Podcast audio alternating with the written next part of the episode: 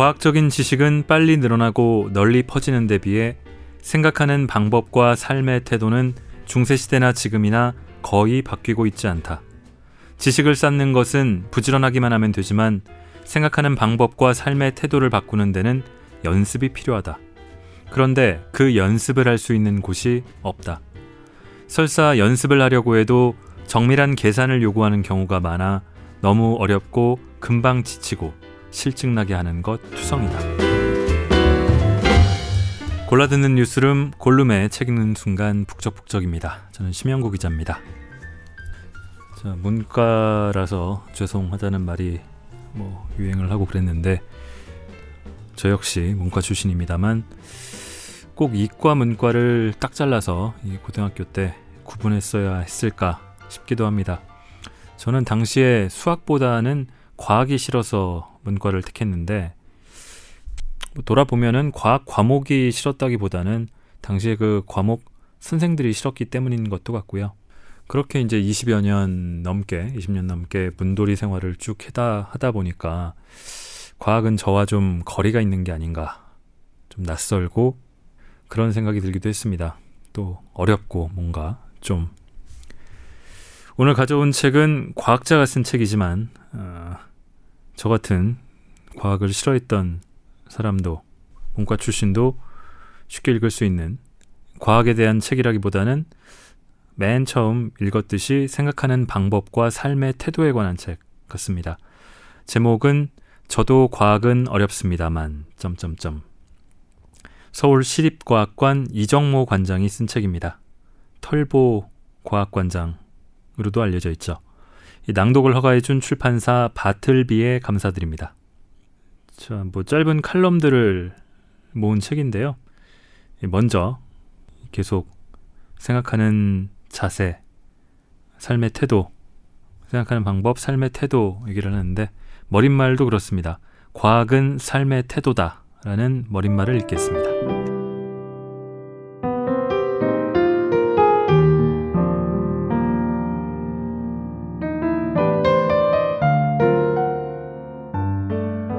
도대체 과학이란 무엇인가? 우리는 왜 과학을 하는가? 나라를 운영하는 사람들이 갖추어야 할 최소한의 과학 교양은 어디까지일까? 요즘 끊이지 않고 나오는 질문이다. 참담하다. TV에서 그것도 장관 후보자 청문회에서 6천년이라는 신앙적 지구 나이와 46억 년이라는 과학적 지구 나이가 따로 있다는 이야기를 듣게 될 줄은 몰랐다. 더 놀라운 것은 이러한 창조과학 관련 발언이 심각한 것으로 받아들여지지 않았다는 사실이다. 그보다는 뉴라이트 역사관이나 벤처기업 육성 방안에 대한 질문에 별다른 전문성이 없는 답변을 했다는 것이 더 문제가 되었다. 지구의 나이를 6천년이라고 믿는 것은 큰 문제가 아니라고 보는 듯 했다. 뭐 이해한다. 청와대도 그런 것처럼 보이니 말이다. 하여간 참담하다. 과학이란 무엇일까? 인류의 역사는 과학의 역사다. 나는 왜 엄마 아빠와 닮았는가? 우주는 어떻게 생겼고 얼마나 큰가? 바람은 어디에서 와서 어디로 가는가? 하늘은 왜 파랗고 밤하늘은 왜 어두운지가 궁금했던 까마득한 옛날부터 과학은 이미 시작되었다. 과학의 시작은 질문이니까 말이다. 과학은 단순한 지식이 아니다. 불과 수백 년 전까지만 해도 모든 천체는 지구를 중심으로 돌아야 했다. 왜? 아리스토텔레스 선생님께서 그렇게 말씀하셨기 때문이다. 당연히 우주에는 위성이 있는 행성이나 행성이 있는 항성은 있을 수 없었다. 그의 권위는 중세교회의 권위와 맞물리면서 너무나 커져서 아무도 도전장을 내밀지 못했다. 설사 위성이 있는 행성을 발견했다고 하더라도 침묵해야 했다. 작은 증거만으로 천동설이라는 어마어마한 우주 체계를 통째로 무너뜨릴 자신이 없었을 테니까. 목숨이 아깝기도 했고. 이때 네덜란드에서 망원경이 등장했다. 그리고 하필 그때 이탈리아에서는 갈릴레오 갈릴레이가 살고 있었다. 1609년 갈릴레이는 직접 제작한 망원경으로 하늘을 봤다. 그리고 목성에서 위성을 무려 4개나 발견했다. 목성의 위성은 천동설을 무너뜨리는 논리 가운데 하나로 작용했다. 모든 것은 논리다. 우주선을 타고 높이 올라가 태양계를 내려다보면서 행성이 태양 주변을 도는 모습을 본 사람은 아무도 없다. 목성에 있는 4개의 위성은 자기 중심적인 우주관을 바꾸었다. 하지만 그게 진실은 아니었다. 관측 기술이 발달하면서 목성의 위성은 한동안 67개에 이르렀다. 그러다가 2017년 봄이 되자 69개가 되었다. 과학을 지식으로 여긴다면 우리는 매일 틀린 지식을 쌓고 있는 셈이다. 틀린 것으로 증명될 수 있는 것만 과학의 대상이 될 수 있기 때문이다. 허망한 일이다. 칼 세이건은 과학은 단순히 지식의 집합이 아니다. 과학은 생각하는 방법이다. 라고 했다. 존경하는 물리학자 김상욱 교수는 과학은 지식의 집합제가 아니라 세상을 대하는 태도이자 사고방식이라고 했다. 같은 말이다. 생각하는 방법에 따라 삶의 태도가 달라지기 때문이다. 과학적인 지식은 빨리 늘어나고 널리 퍼지는 데 비해 생각하는 방법과 삶의 태도는 중세시대나 지금이나 거의 바뀌지 않고 있다. 지식을 쌓는 것은 부지런하기만 하면 되지만 생각하는 방법과 삶의 태도를 바꾸는 데는 연습이 필요하다. 그런데 그 연습을 할 수 있는 곳이 없다. 설사 연습을 하려고 해도 정밀한 계산을 요구하는 경우가 많아 너무 어렵고 금방 지치고 실증나게 하는 것 투성이다. 창조 과학자들만큼이나 내 마음을 심란하게 만드는 사람들은 환경을 아끼고 기꺼이 자기 시간과 에너지를 투자해서 환경을 지키는 운동을 하는 분들이다. 창조 과학자들처럼 이들도 심성이 대체로 곱다. 그래서 더 안타깝다. 북극해의 작은 얼음덩어리에서 어쩔 줄 몰라 하는 바짝 마른 흰곰 사진은 지구온난화를 극적으로 설명하는데 부족하지 않다. 하지만 북극의 빙산이 녹아서 남태평양의 작은 섬이 물에 잠긴다는 이야기는 사실이 아니다. 북극 빙산들은 물 위에 떠 있으며 물에 잠긴 빙산의 부피는 같은 무게의 물보다 크기 때문이다. 북극해의 얼음이 다 녹더라도 해수면은 고작 1mm만 상승할 것이다. 빙산은 대부분 이미 물에 담겨져 있고 얼음이 녹아 물이 되면 부피는 오히려 줄어들기 때문이다. 물론 북극의 빙산이 사라지면 햇빛을 반사하는 양이 줄어들어서 육지의 빙하가 녹는 속도를 빠르게 하고 결과적으로 해수면이 상승할 수 있다. 그러나 이때의 해수면 상승은 빙하가 녹아서 담수가 바닷물로 흘러들어왔기 때문이 아니라 주로 기온이 상승하면서 생긴 바닷물의 열 팽창 때문이다. 과학은 짐작이 아니다. 계산이다. 나도 과학은 잘 모른다. 하지만 우리가 조금만 더 과학적이면 좋겠다. 세상을 조금만 더 합리적으로 본다면 우리의 삶의 조건도 바뀌지 않을까?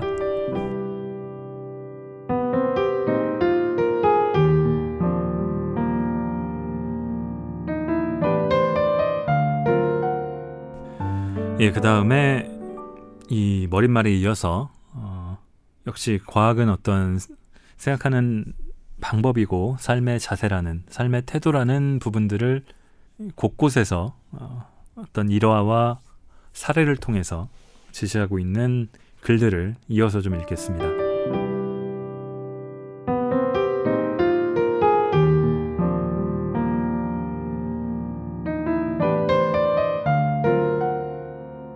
아무짝에도 쓸데없는 것들.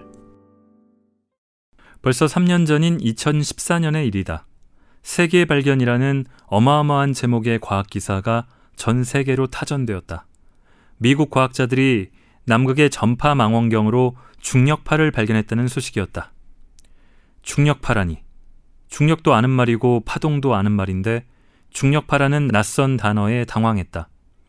물리학 문외한에게 닥치는 당황스러운 상황의 범인은 아인슈타인이다. 그는 왜 이리 해놓은 게 많은지. 아인슈타인은 중력파의 존재를 예측했고 심지어 수학적으로 증명까지 했다. 물리학 문외한에게는 수학적으로 증명을 했다는 것은 아무런 소용이 없다. 알아들을 수 있도록 말로 설명해야 한다. 다행히 말로 충분히 설명이 되었다. 매트리스에 무거운 쇠공을 올려놓으면 그 부분이 푹 꺼진다.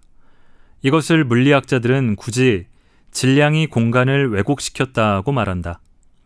그런데 반대로 무거운 세공을 들어 올리면 어떻게 될까? 푹 꺼졌던 부분이 평평하게 솟아오르면서 작은 파동을 일으킬 것이다. 이게 중력파다. 침대에서 뛰어보지 않은 사람은 없으므로 푹 꺼졌다 다시 평평하게 솟아오르는 것은 쉽게 이해가 된다. 음, 중력파는 이런 것이군.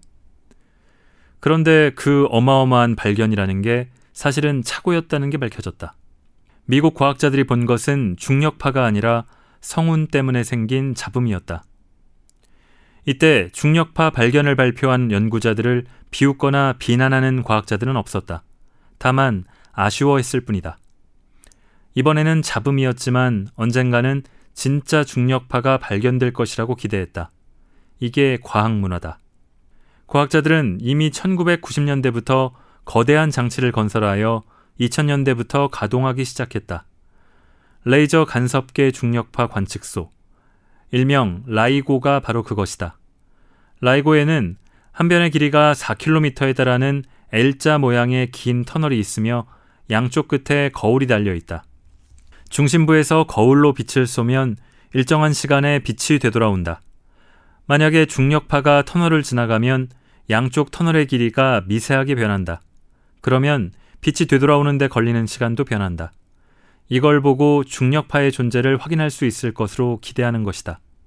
굳이 이렇게 거대한 장치가 필요한 까닭은 중력파가 너무 약해서 관찰하기 어렵기 때문이다.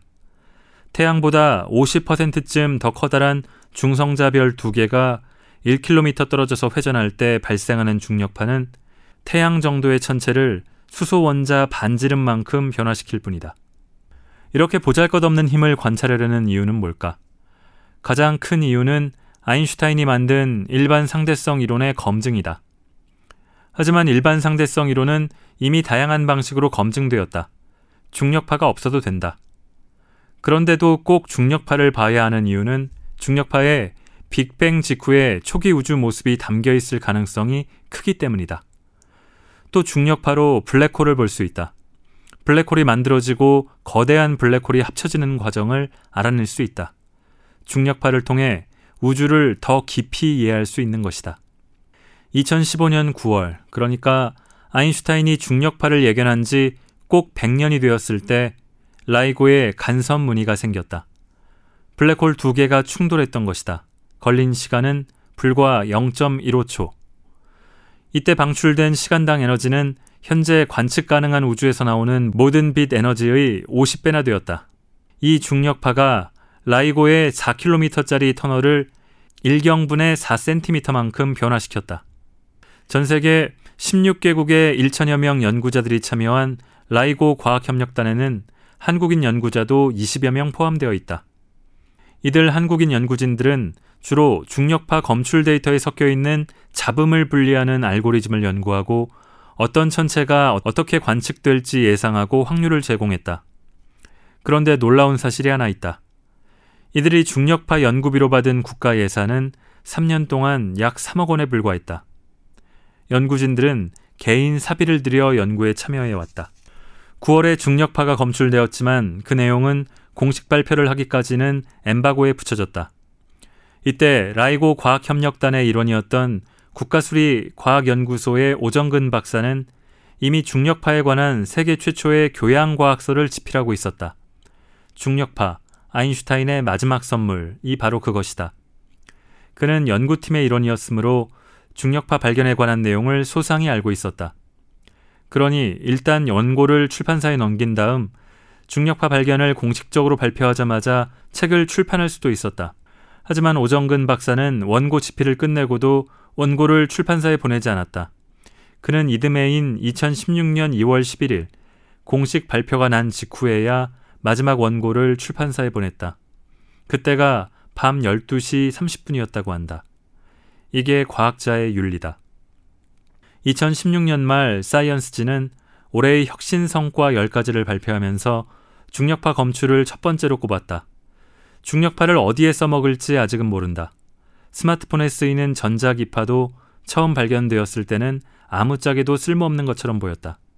당장은 무용해 보여도 언젠가는 우리 삶을 바꾸는 것이 과학이다. 믿음과 배움. 새해를 맞아 동해의 아이들을 데리고 간 부모들은 말한다. 철수야, 저기 떠오르는 태양을 보아라. 그 어떤 부모도 영희야, 동쪽을 향해 기울고 있는 수평선을 보아라. 라고 말하지는 않는다. 우리 마음속에서 여전히 태양은 떠오르고 있다. 하지만 자신을 천동설주의자라고 생각하는 사람은 아무도 없다.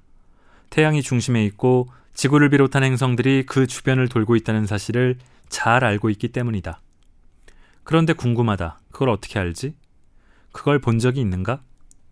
하늘 높은 곳으로 올라가서 태양계를 내려다보면서 행성의 움직임을 확인한 사람이 있는가 말이다.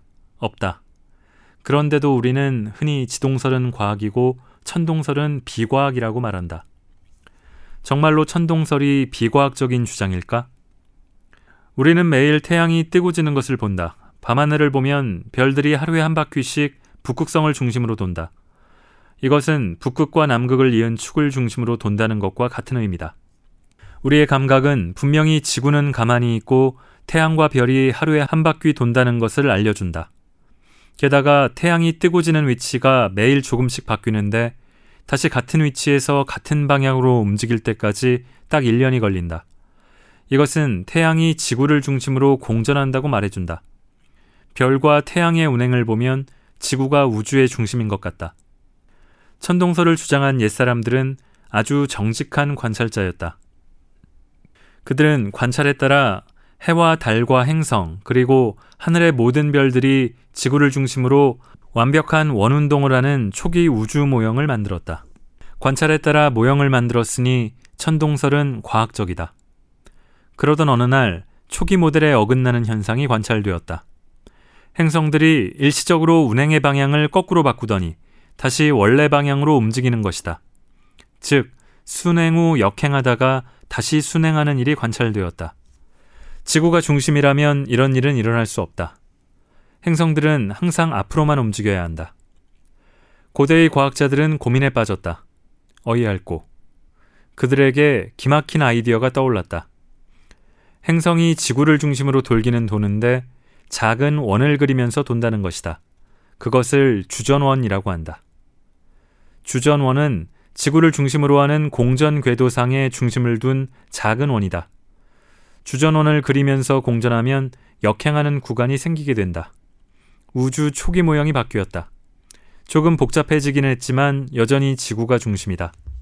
관찰을 통해 초기 모형을 만들고 초기 모형으로 설명할 수 없는 새로운 사건이 관찰되자 초기 모형을 새로운 아이디어로 보완하고 수정한 것이다. 원래 과학은 이런 식으로 발전한다. 행성의 역행뿐만 아니라 크고 작은 결함이 잇따라 발견되었지만 큰 틀의 변화가 없는 작은 수정을 거듭하면서 천동설은 유지될 수 있었다. 그런데 갈릴레오가 등장했다. 1609년 갈릴레오는 망원경으로 하늘을 보았다. 그의 관찰은 아리스토텔레스 이래로 이어져 오던 천동설이라는 세계관으로는 도저히 설명할 수 없는 것이었다.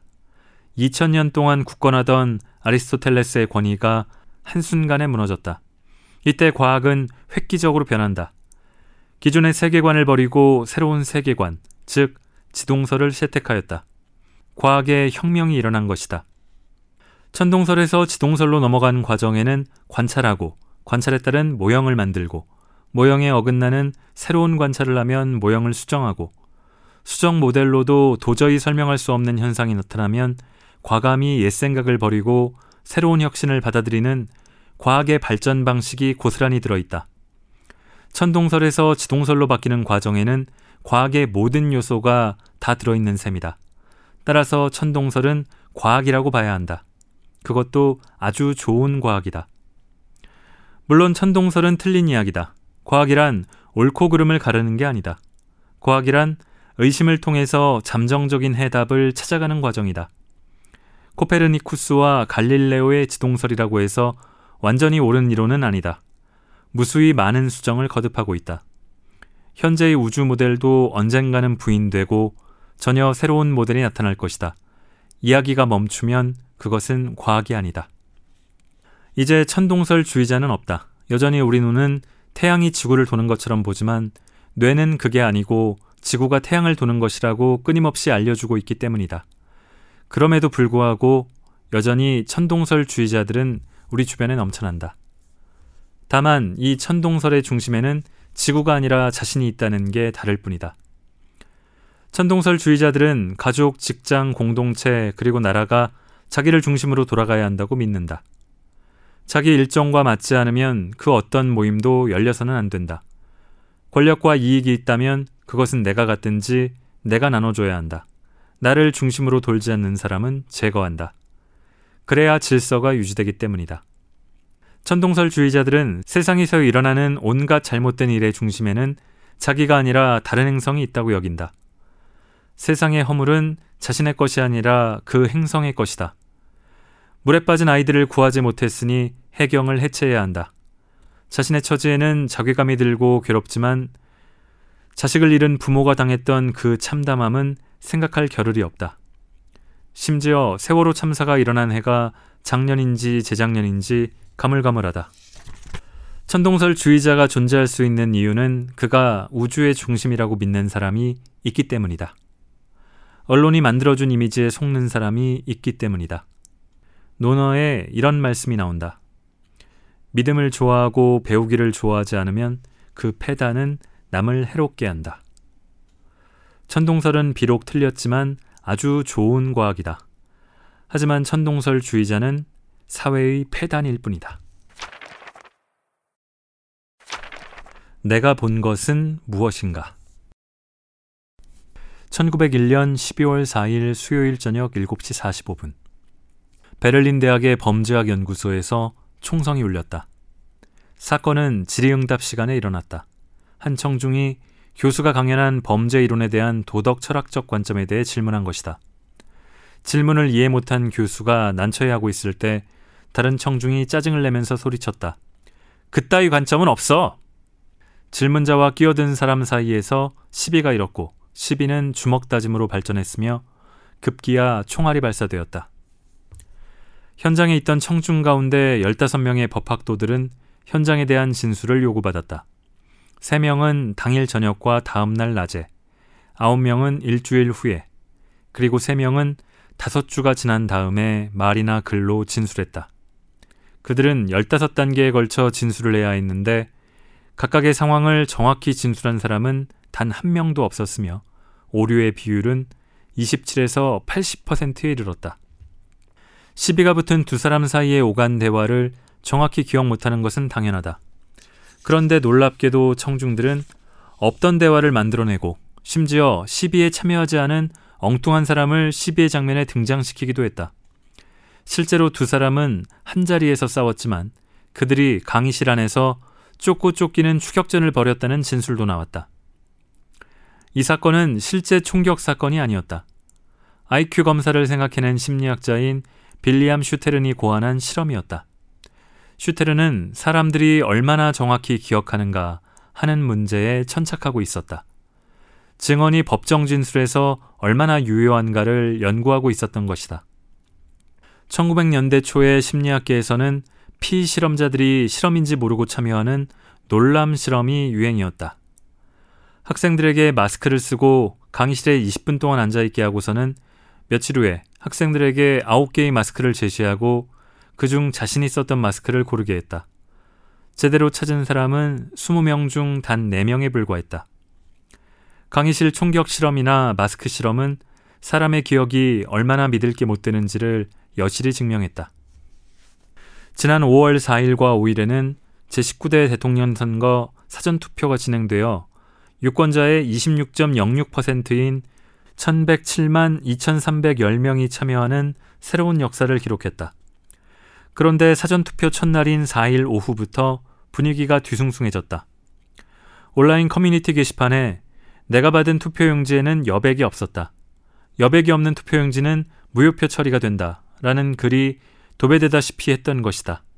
선관위를 신뢰하지 않고 지난 제18대 대선 때 개표 과정에서 당선자가 바뀌었다고 주장하는 사람들 뿐만 아니라 선관위를 신뢰하는 사람들에게서조차 목격담이 나오기 시작했다.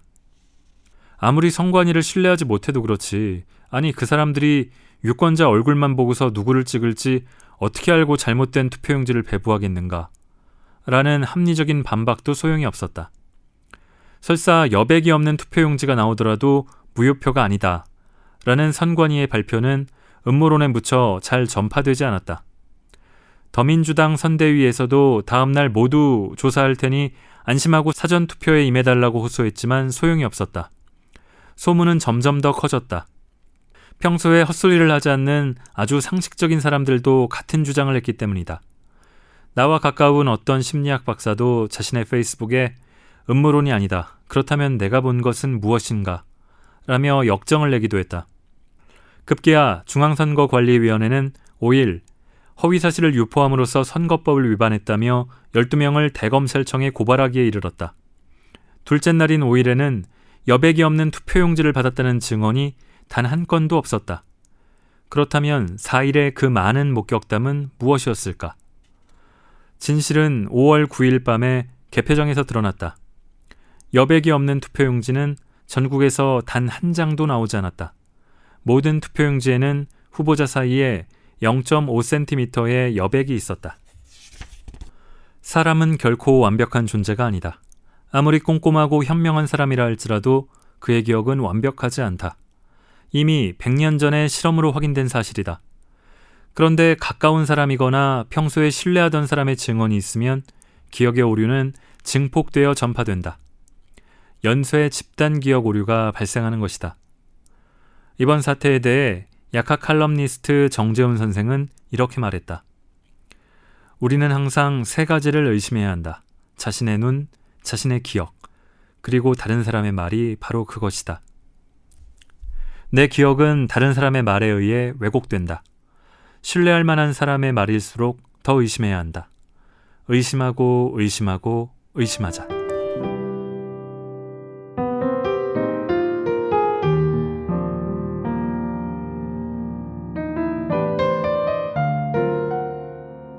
이정모 관장님은 요즘에도 뭐 한국일보에 칼럼을 계속 쓰고 계신데 최근에는 이재용 삼성 부회장의 2심 판결에 대한 칼럼 특수 상대성 이론이 더 어렵다고 라는 글로 어, 잔잔한 화제를 불러오기도 했습니다. 이 책에는 실리지 않았는데요. 최근 거라서 그거를 제가 조금만 읽어볼게요. 음. 이름만 보면 특수 상대성 이론은 일반 상대성 이론을 토대로 더 깊이 들어간 것처럼 보인다. 그런데 희한하게도 특수 상대성 이론은 1905년에 발표되었고 일반 상대성 이론은 10년 뒤인 1915년에야 발표되었다. 기초적 일반 이론보다 10년 앞서서 더 어려운 특수 이론이 발표된 셈이다. 이게 말이 되는가? 당연히 안 된다. 따라서 특수 상대성 이론이 일반 상대성 이론보다 더 특수하게 어려운 이론일 수는 없다. 특수 상대성 이론은 속도가 일정한 개라는 특수한 조건에서만 적용되는 이론이다. 이에 반해서 일반 상대성 이론은 속도가 일정하지 않은 개까지 다 적용되는 이론이다. 특수한 조건이 아니라 일반적 조건에서도 적용된다고 해서 일반인 것이다. 1905년에 특수 상대성 이론을 발표한 아인슈타인보다는 1915년 일반 상대성 이론을 발표한 아인슈타인이 더 뛰어난 과학자다. 마찬가지로 꼭 특을 먹어야 하는 갈비탕 집보다는 보통을 먹어도 만족할 수 있는 갈비탕 집이 더 좋은 집이다. 법은 어떨까? 굳이 특별법을 만들어야 하는 상황보다는 일반법으로 해결되는 상황이 더 안정적인 상황일 것이다. 검찰도 마찬가지다. 특검이 구성되어야 하는 상황은 불행한 상황이다. 일반 검사들을 믿지 못해서 특별한 검찰 조직을 만들어야 하니까 말이다. 6일 재벌 총수가 풀려났다. 무죄 선고를 받은 부분을 일반 국민들은 이해하지 못한다. 일반 국민이 이해하지 못하는 판결을 내린 특수한 법원인가? 자, 이런 식의 글들이 책 안에는 뭐 이미 좀 들으셨지만 가득하다고 보면 됩니다. 어, 조금은 이 거의 2016년부터 쓴 칼럼들이 많아서 2017년도 그렇고요. 그래서 그 시점이 너무 두드러지는 건 제가 좀 제외하고 읽긴 했는데요.